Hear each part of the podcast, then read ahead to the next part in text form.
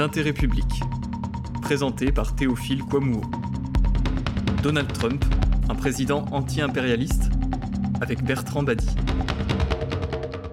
Bonjour Bertrand Badi, quel est selon vous l'état de la relation des États-Unis au monde en cette fin d'année 2020 La plus grande puissance mondiale a-t-elle perdu ou gagné en influence depuis les années Donald Trump? Euh, Il s'est passé deux choses qu'il faut analyser sérieusement parce qu'on n'en a jamais véritablement tenu compte.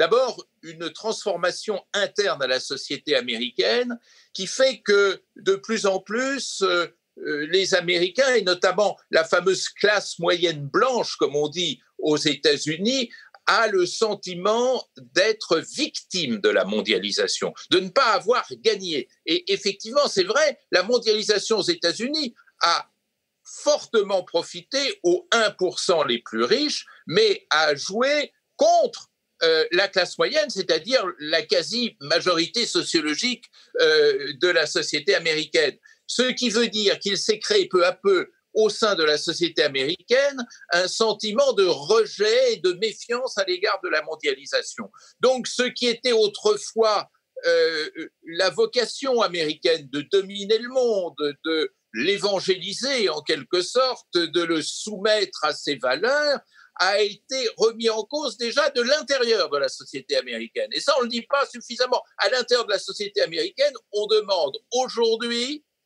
plus de murs, plus d'enfermement et moins s'occuper des affaires des autres. Ça, c'est le côté interne. Et puis, il y a le côté externe. Le côté externe, euh, on a cru en 1989, avec la chute du mur, que la disparition de l'URSS allait euh, ouvrir une autoroute devant les États-Unis, aller favoriser euh, la réussite complète de ce qui était devenu un empire sans rival. En fait, c'est tout le contraire qui s'est produit. C'est tout le contraire. On en a un, signe empirique, c'est que depuis 1989, toutes les guerres entreprises par les États-Unis ont échoué. Euh, prenez successivement la Somalie, l'Afghanistan, l'Irak, la Libye aussi, euh, auquel ils ont participé. Et on voit qu'à chaque fois, la superpuissance n'a pas eu cette victoire qu'elle escomptait euh, suite euh, à l'effondrement du camp soviétique.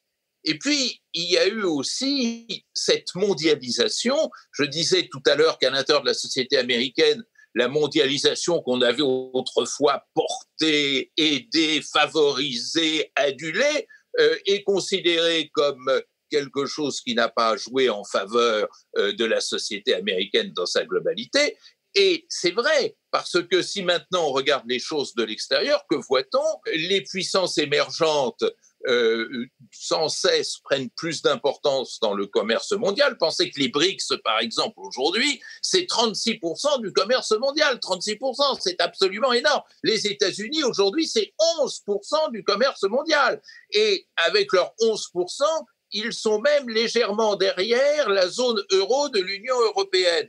C'est-à-dire que euh, les États-Unis, dont il ne faut pas oublier qu'en 1945, c'était 25% euh, du commerce mondial et 40% de la production mondiale, sont aujourd'hui dans une situation d'infériorité par rapport à ce qu'ils étaient. Vous avez eu deux moments euh, où on a tenté de redonner du souffle à la puissance américaine. C'était le temps néoconservateur avec George W. Bush. Ça a abouti à l'échec que nous connaissons en Irak. Et puis, ça a été le moment néolibéral avec Barack Obama.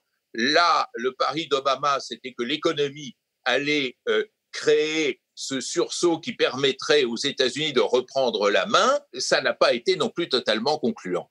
Donc, euh, ne prenons pas le Trumpisme pour une fantaisie. Le Trumpisme, c'est l'expression d'une société qui est déçue par la mondialisation, qui a peur de devenir ethniquement minoritaire chez elle, qui a peur euh, de la concurrence internationale, qui constate que ses aventures militaires à l'extérieur ont coûté très cher.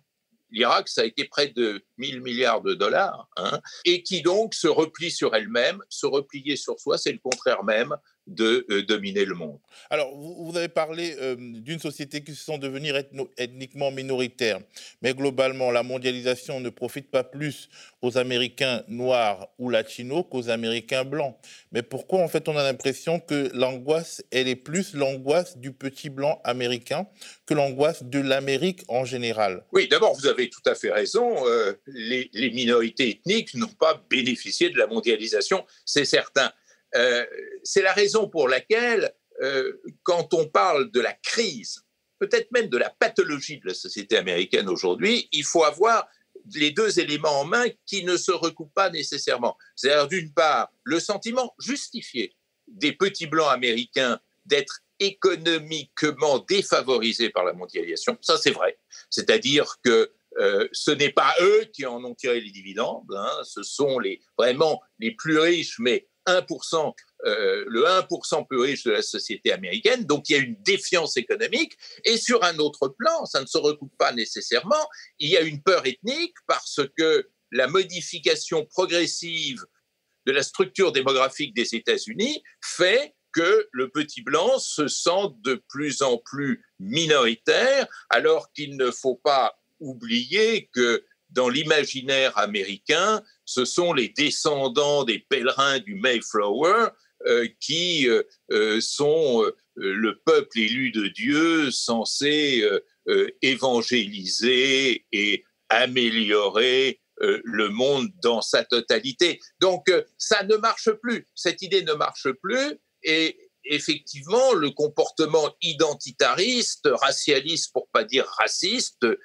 connaît les progrès euh, auxquels nous avons observés euh, à travers notamment les récentes émeutes autour de l'assassinat de George Floyd, puis du mouvement Black Lives Matter. Après les années Bush et même Obama, on ne peut pas dire que Trump a été le président américain le plus va-t-en-guerre. On peut le lui concéder. Est-ce que absolument Vous avez tout à fait raison.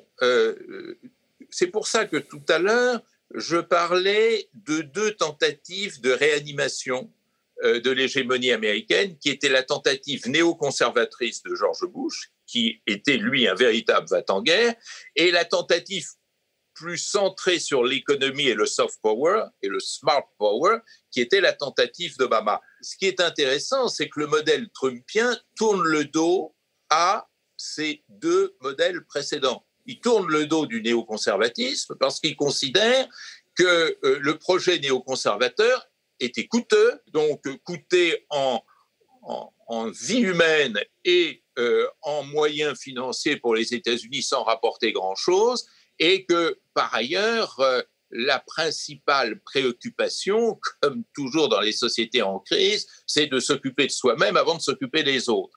En cela, on ne le dit pas assez, Trump n'était pas très éloigné d'Obama. C'est-à-dire que Obama a rompu avec le néoconservatisme de George Bush en disant mais le leadership militaire américain, ça ne marche plus. Donc euh, Obama, il ne faut pas l'oublier, a été le premier à s'opposer à l'expédition militaire en Irak et dès qu'il est arrivé au pouvoir, il a mis fin le plus rapidement possible à cette entreprise. Donc euh, avec bien entendu un discours totalement différent vous opposé, Trump et Obama se retrouve sur cette idée que les aventures militaires correspondent à un temps révolu. Alors Obama, c'est plutôt euh, pour dire que euh, ce n'est plus compatible avec ce qui est devenu la mondialisation, et Trump, c'est plutôt pour dire ce n'est pas compatible avec les intérêts nationaux des Américains. Est-ce qu'on peut dire que sous Obama, il y avait une sorte de tentative d'hégémonie morale et technologique, notamment avec les drones, l'utilisation des drones lors des conflits et aussi avec la sous-traitance? Par exemple, on a vu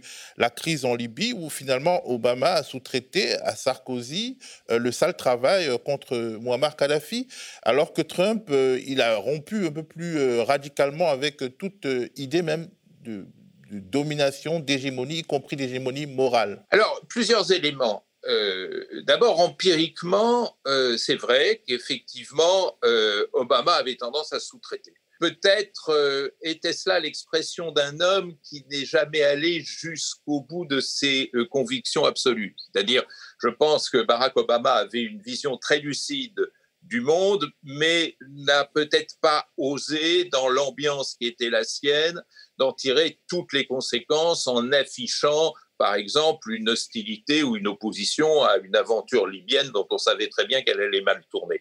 Euh, vous savez que dans un fameux euh, interview donné à The Atlantic, euh, Obama est revenu sur cet épisode en disant Moi, je ne voulais pas, on m'a forcé à le faire, c'était Sarkozy qui, dans cette affaire, était euh, euh va en guerre. moi, je l'ai suivi avec scepticisme. On sait par ailleurs que c'est davantage l'entourage démocrate et notamment Hillary Clinton qui avait poussé Obama à cette intervention alors que lui, à titre personnel, n'était pas très chaud. Donc on sent, et ça c'est assez remarquable de la personnalité d'Obama, quelqu'un euh, qui euh, avait une intuition très forte des changements qui caractérisaient notre monde, mais n'a peut-être pas osé le mettre en pratique tout à fait jusqu'au bout. Il n'est pas allé au bout parce que euh, il considérait que l'ampleur des transformations du monde n'était pas gérable par une action politique immédiate et aussi parce que son entourage était euh, majoritairement pour continuer le modèle ancien. Euh, Hillary Clinton n'était pas très loin des positions des néoconservateurs. Hillary Clinton représentait la vision soft des néoconservateurs à l'intérieur du Parti démocrate et était très favorable à l'intervention euh, en Libye, alors que Barack Obama était beaucoup plus sceptique. Et euh, je crois que Barack Obama, fondamentalement, a, souffert du rôle que tient nécessairement euh, le leader de transition, c'est-à-dire celui qui sort d'un monde, mais qui n'est pas encore en mesure d'entrer dans ce que j'appellerais le monde post-hégémonique. Et ça, c'est tout le drame de la diplomatie américaine. Et la diplomatie américaine a tenu un rôle hégémonique, en gros, de la sortie de la Seconde Guerre mondiale jusqu'à la chute du mur, et ensuite de quoi euh, elle n'a jamais pu tenir un rôle de d'hégémonie unipolaire comme certains pouvaient le penser, c'est-à-dire euh, lorsque Hubert Védrine parlait euh, d'hyperpuissance, je crois qu'il se faisait quelque illusion. la puissance américaine s'est détériorée dès euh, la chute du mur parce qu'il n'y avait plus en face la puissance soviétique pour l'alimenter, en quelque sorte. Et ensuite, les choses se sont aggravées parce qu'on n'a pas compris que la bipolarité euh, disparue, euh, c'était le monde entier qui se substituait à elle, c'est-à-dire un monde qui incluait les puissances émergentes et qui incluait le Sud. Et ça, la diplomatie américaine, comme d'ailleurs toutes les diplomaties occidentales, n'ont jamais su inclure dans leur analyse les nouveaux venus, les émergents et les puissances du Sud. Euh, tous ces gens euh, n'ont pas su comprendre que euh, le champ de bataille du monde n'était plus en Europe depuis déjà un bon bout de temps, qu'il était passé en Afrique et au Moyen-Orient. Ils n'ont pas compris que l'avenir et la stabilité des relations internationales dépendaient de la gestion de ces conflits au Sud, et ils n'ont pas compris que la gestion et la solution des conflits du Sud ne pouvaient venir que du Sud et non de la tutelle des vieilles puissances. C'est la raison pour laquelle toutes les vieilles puissances, qu'il s'agisse des États-Unis ou de la France, notamment en ce moment au Sahel, continuent à s'embourber dans des formules d'intervention qui euh, n'aboutissent à aucun résultat positif et qui, au contraire, les mettent en échec. Eh ben, c'est ça que les États-Unis ont vécu euh, finalement euh, à partir de la dernière décennie du XXe siècle, d'échec en échec. Et euh, Obama, dans une situation de prise de conscience, mais de transition très périlleuse, n'a pas pu immédiatement mettre en place la politique de substitution, d'ailleurs que personne ne connaît aujourd'hui. Personne ne sait quel doit être le nouveau rôle des États-Unis dans ce monde, dans ce contexte totalement renouvelé. Et ça, c'est la grande inconnue pour les, années, peut-être les décennies à venir. Parce que Donald Trump, il est un peu l'homme du non au système euh, néoconservateur, mais il n'a rien mis en place en tant que tel. On a vu un non-interventionnisme, aussi un refus du multilatéralisme. Trump a torpillé, par exemple, les accords de Paris sur le climat, s'est plaint de financer l'OTAN, il a contesté violemment l'OMS pendant la crise Covid-19. Euh, est-ce qu'il y a une monde, euh, est-ce qu'il y a une vision du monde qui découle de tous ces non, de tous ces refus? Alors, euh, chez Trump, ma réponse est clairement non. Parce qu'il faut bien comprendre que cet homme n'a pas de diplomatie, ne s'intéresse pas à la diplomatie. Trump, comme vous le disiez très bien, c'est le non, c'est le rejet des autres modèles. Ce n'est pas l'affirmation d'un nouveau modèle, mais c'est plus que ça. Pour lui, la diplomatie, ce n'est qu'un instrument de sa politique intérieure. C'est-à-dire que euh, le propre de la diplomatie, c'est d'enclencher des négociations internationales. Difficiles ou pas, euh, le rôle du diplomate, c'est de promouvoir des négociations. Euh, ça n'intéresse pas Trump. Ce qui l'intéresse, lui, c'est l'affichage, c'est-à-dire la diplomatie électorale. Par sa posture sur la scène internationale, parler à son électorat et à personne d'autre. L'autre ne l'intéresse pas dès lors qu'il est hors des États-Unis. Ce qu'il veut, toujours, et ça a été sa constante pendant quatre ans, c'est se mettre en scène.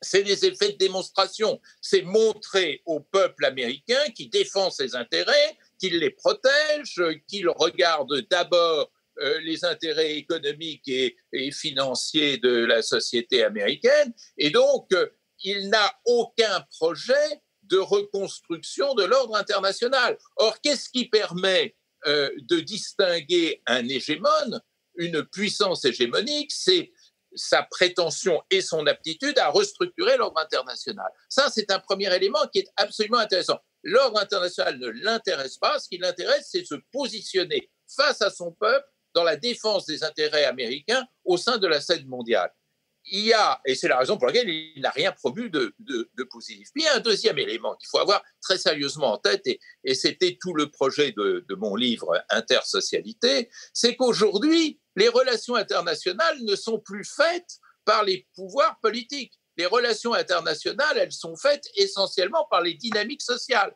les dynamiques économiques et les dynamiques sociales. C'est les sociétés dans leur rapport, dans leur chocs, mais aussi dans leur euh, euh, solidarité éventuellement, qui construisent l'agenda international. Et on le voit bien en pleine crise de coronavirus, euh, ce qui véritablement détermine l'avenir du monde aujourd'hui, ce n'est pas les missiles coréens ou les missiles iraniens, c'est un virus, c'est l'insécurité alimentaire qui fait 9 euh, millions de morts par an, c'est euh, l'insécurité environnementale et tous les périls liés au changement climatique. Et là, euh, non seulement Trump n'a pas de discours, non seulement il ne s'intéresse pas à ces sujets, non seulement il n'a pas un plan pour pouvoir défendre cette sécurité globale qui est menacée, mais il ramène tout à la nation américaine, c'est-à-dire euh, vient anéantir ces phénomènes globaux ou n'en parler qu'en les nationalisant. Par exemple, le virus n'intéresse Trump que pour dénoncer les Chinois. Et, donc, euh, euh, reconstituer le nationalisme américain qui est agressé par la crise sanitaire, alors que ce n'est pas la nation américaine qui est agressée, c'est l'humanité tout entière. Alors, euh, Donald Trump est un nationaliste américain. Il a quand même eu un fort impact mondial et des fans dans le monde entier, notamment en France. Pourquoi cette fascination qu'on retrouve dans une, dans, une sphère qui n'est pas euh, tout à fait l'extrême droite? Il y a de l'extrême droite, il y a de la, droite, il y a euh, des inclassables, ce qu'on appelle les complotistes, enfin les antisystèmes, qui peuvent être issus aussi de la gauche. Pourquoi Trump fascine ailleurs qu'aux États-Unis, alors qu'il est d'abord un nationaliste américain? Eh bien, d'abord, je dirais parce que la crise de la société américaine n'est pas la crise de la seule société américaine. Et que euh, ce qui se passe aux États-Unis se passe aussi de manière peut-être moins spectaculaire, moins ostentatoire dans beaucoup d'autres pays. Et tout ceci se ramène à une catégorie commune dont on parle beaucoup aujourd'hui, qui est le national-populisme. Trump, c'est la version américaine du national-populisme, et donc on comprend qu'il soit populaire chez les nationaux populistes que l'on retrouve un peu partout de par le monde, soit dans euh, des pays où ces nationaux populistes sont au pouvoir. Je pense au Brésil de Bolsonaro, je pense à la Hongrie de M. Orban, je pense euh, à, la Pologne de M. Kaczewski, et on pourrait ainsi continuer, à un moment l'Italie de M. Salvini, et puis toutes les forces qui sans être au pouvoir, euh, euh, sont de plus en plus remuantes dans les opinions publiques. Euh, en France, où le national-populisme était quand même présent au, deuxième tour de l'élection présidentielle et continue à être présent, est mort peu à peu, même sur les gouvernements en place, où on sent, en M. Darmanin, par exemple, on voit très bien ces échos nationaux populistes. donc, sans être forcément l'emblème euh, de tous ces gens-là, sans être l'idole de tous les nationaux populistes, nombreux sont ceux qui, dans le monde, acceptent, je dirais, les trois postulats trumpiens, c'est-à-dire méfiance à l'égard de la mondialisation, mise en avant euh, des intérêts nationaux euh, du pays dans l'ignorance des interdépendances liées à la mondialisation, et troisièmement, construire des murs pour s'isoler et éventuellement même se purifier, terme affreux que je mets entre guillemets, en euh, limitant ou en contenant les processus migratoires. Vous savez, le discours migratoire de Trump et le mur qu'il a essayé de construire entre les États-Unis et le Mexique, vous le retrouvez presque mot pour mot dans la plupart des pays européens aujourd'hui. Hein. Donc tout ceci s'explique très bien. Et quand on regarde le naufrage, pour employer le terme de Robert Cohen dans le New York Times il y a quelques jours, quand on regarde le naufrage de la pensée américaine aujourd'hui, pensons à nous et demandons-nous si on n'y va pas. Euh, quand je vois qu'il y a eu ce fameux appel des 100 euh, universitaires qui euh, dénoncer le multiculturalisme ou le postcolonialisme comme étant responsable des, violences que nous connaissons dans notre société, je vois que cette sensibilité n'est pas loin. Et quand cet appel faisait demander que l'on fasse remonter euh, tous les discours de cette nature pour éventuellement les sanctionner, ben, je me dis qu'on est dans une sensibilité paratrumpienne. Donc, après Trump, il y aura encore du Trump ah mais euh, Trump n'appartient pas à lui-même. Euh, ce qui est euh, exclusivement trumpien, c'est le style du personnage, c'est sa coiffure. Mais l'essentiel n'est pas là. Trump incarne cette posture de rejet de la mondialisation au nom de la préférence nationale. quand on dit aux États-Unis America First et qu'on dit en Europe préférence nationale, on dit la même chose. Et ça, Trump battu ou pas battu à cette élection euh, américaine, euh, Trump euh, président ou pas président, ça va pas s'évaporer. Trump, c'est quand même, on le voit avec le, dépouillement à cette non terminé, c'est quand même quelque chose autour de 45% de la société américaine, ce qui n'est pas rien. Donc ne croyez pas que la défaite du personnage va éteindre cette espèce de, de relan nationaliste, euh, identitariste et, euh, euh, je dirais, d'enfermement. le nationalisme, quand il a été inventé, c'est un nationalisme de libération face à l'absolutisme, face au colonialisme, face aux empires. Le nationalisme qu'on réinvente aujourd'hui, c'est un nationalisme de fermeture, c'est-à-dire pour se sauver, rentrons chez nous, fermons les portes, les fenêtres, les persiennes, et verrouillons euh, de manière à ce que personne n'entre chez nous.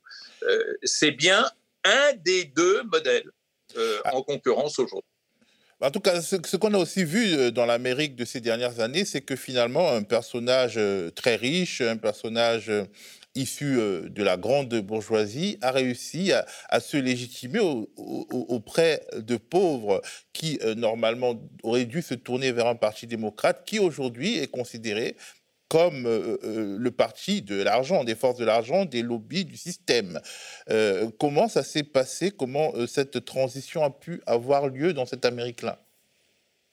Ben, Vous savez, le propre du populisme, c'est de savoir produire une rhétorique audible. La force de Trump, ça a été de dire à cet électorat souffrant pour l'essentiel ce qu'il avait envie d'entendre.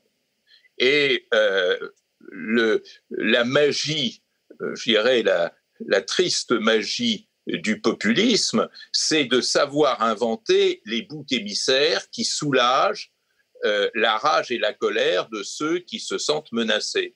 Et effectivement, lorsque vous dites vous êtes menacé, vous êtes dans une situation difficile, vous êtes dans une situation de souffrance parce que vous avez contre vous la mondialisation, les migrations, euh, les euh, religions et les cultures qui sont différentes des vôtres, eh bien, vous créez une situation de confort d'écoute qui fait qu'on est spontanément attiré par vous. On va davantage retenir le discours que l'histoire personnelle de l'individu.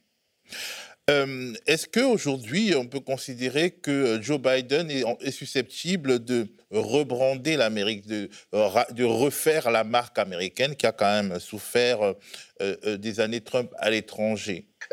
Ça, c'est peu sûr, pour plusieurs raisons. D'abord, si finalement il est élu, il aura été mal élu. et il semblerait qu'il soit élu alors là, euh, euh, il faut évidemment attendre encore quelques heures pour en être certain, euh, avec un congrès qui ne sera pas facile. Vous savez que le président des États-Unis ne peut pas faire grand-chose quand il a le congrès contre lui. À l'heure où je vous parle, il semblerait que le congrès ne soit pas à majorité démocrate, notamment le Sénat, ce qui déjà réduit ses capacités d'action. Deuxième euh, élément, on en a beaucoup parlé, je ne fais que le rappeler, euh, le courant d'idées que représente Trump, c'est quand même presque la moitié de la société américaine. Donc, euh, il ne peut pas abolir ce sentiment nationaliste, de méfiance à l'égard de l'autre et de repli sur soi. il va falloir composer avec, d'une manière ou d'une autre. Et puis, troisième élément, on a commencé à en parler avec Barack Obama, c'est qu'on n'a pas de modèle de substitution.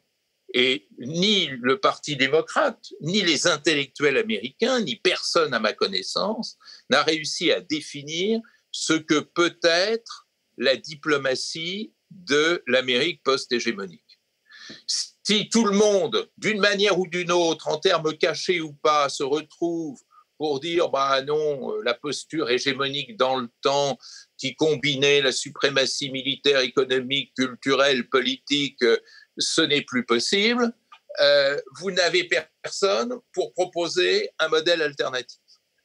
C'est-à-dire très concrètement, si c'est ça, qu'est-ce qu'un président démocrate, c'est-à-dire qui n'appartient pas à la veine populiste de Trump, qu'est-ce qu'un président démocrate peut faire? Obama n'a pas transformé l'essai. Il a fait un magnifique discours, rappelez-vous, euh, au Caire euh, en 2009, euh, vantant un monde plural, reconnaissant pour la première fois de la part d'un président américain de manière explicite ce qu'est la mondialisation, sa complexité, sa diversité, donc l'impossibilité d'une hégémonie culturelle unique, mais le passage à la pratique ne s'est pas fait et il ne s'est pas fait parce que on ne sait pas faire. Et euh, quand on connaît Biden, quand on voit le profil de l'homme, qui est un centriste, qui ne veut fâcher personne, c'est un peu le François Hollande américain, sans vouloir être trop méchant, c'est-à-dire euh, l'homme des synthèses. Euh, il va avoir fort à faire pour concilier tout le monde dans le camp démocrate, parce qu'entre les jeunes qui soutenaient Bernie Sanders et euh, la machine démocrate qui a encore la nostalgie de l'époque clintonienne il y a une énorme marge. Et donc, il va falloir gérer cette marge. Et quand on doit faire la synthèse, ben, on ne choisit pas des formules qui soient véritablement révolutionnaires. Donc, il va falloir jouer du compromis.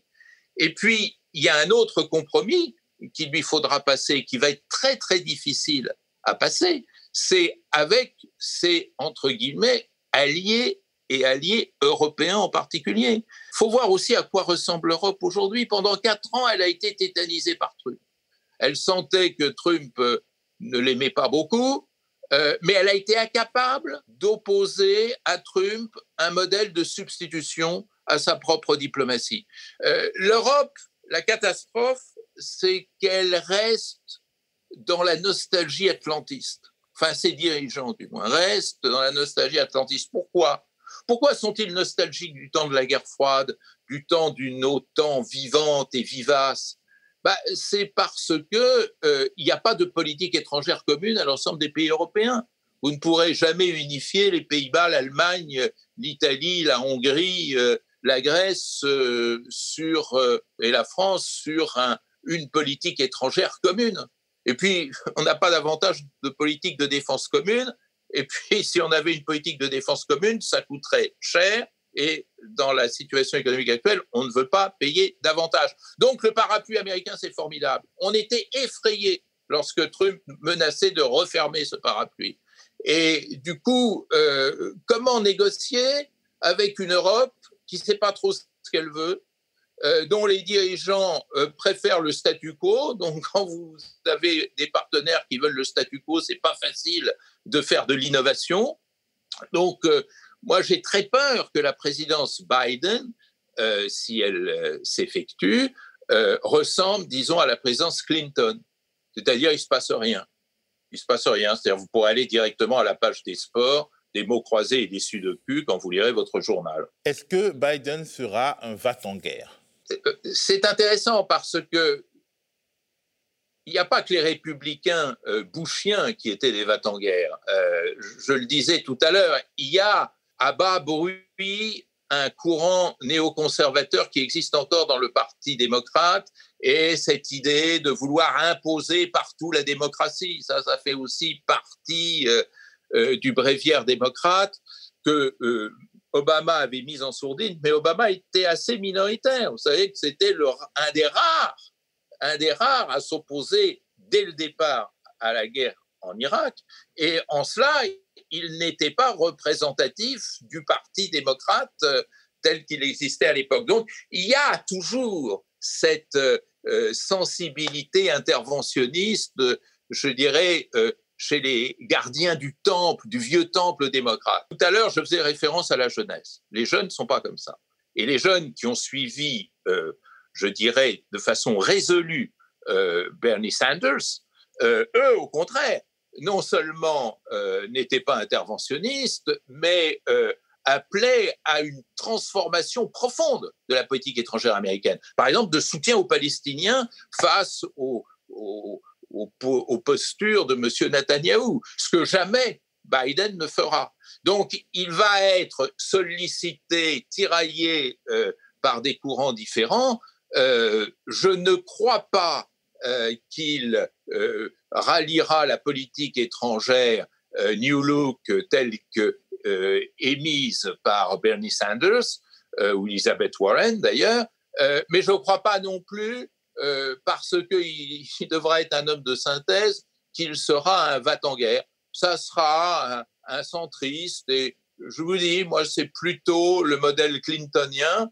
Euh, vous savez, Clinton euh, n'était pas très interventionniste. Il s'est fait beaucoup tirer l'oreille pour intervenir dans les Balkans. C'était plutôt les Européens qui tiraient la sonnette pour faire venir les Américains sur le terrain balkanique, c'était la guerre de son temps, de, de, ces deux mandatures. Euh, je pense que euh, Biden cherchera à échapper à la dynamique de la guerre, surtout que depuis Clinton, il s'est passé quelque chose de très très important, c'est que, un, euh, on a la démonstration que les États-Unis ne peuvent pas faire grand-chose par usage de l'instrument militaire dans le monde actuel, et deux, euh, et ça c'est très important, euh, c'est les sociétés locales, c'est-à-dire des pays souffrants, des pays euh, affectés par la guerre, qui peuvent décider du sort de, leur conflictualité, de l'évolution de leur conflictualité. ça étant qu'on ne rendra pas au, monde moyen-oriental et au monde africain la maîtrise de sa propre conflictualité, on ne progressera pas dans la solution des conflits. Et ça, c'est quand même une idée, on n'ose pas le dire, mais qui fait son chemin. Merci Regardez la déconfiture, je vous en prie. Merci beaucoup. Merci à vous. Le média est indépendant des puissances financières et n'existe que grâce à vos dons. Soutenez-nous sur lemediatv.fr. Et pour ne rien rater de nos contenus, abonnez-vous à nos podcasts.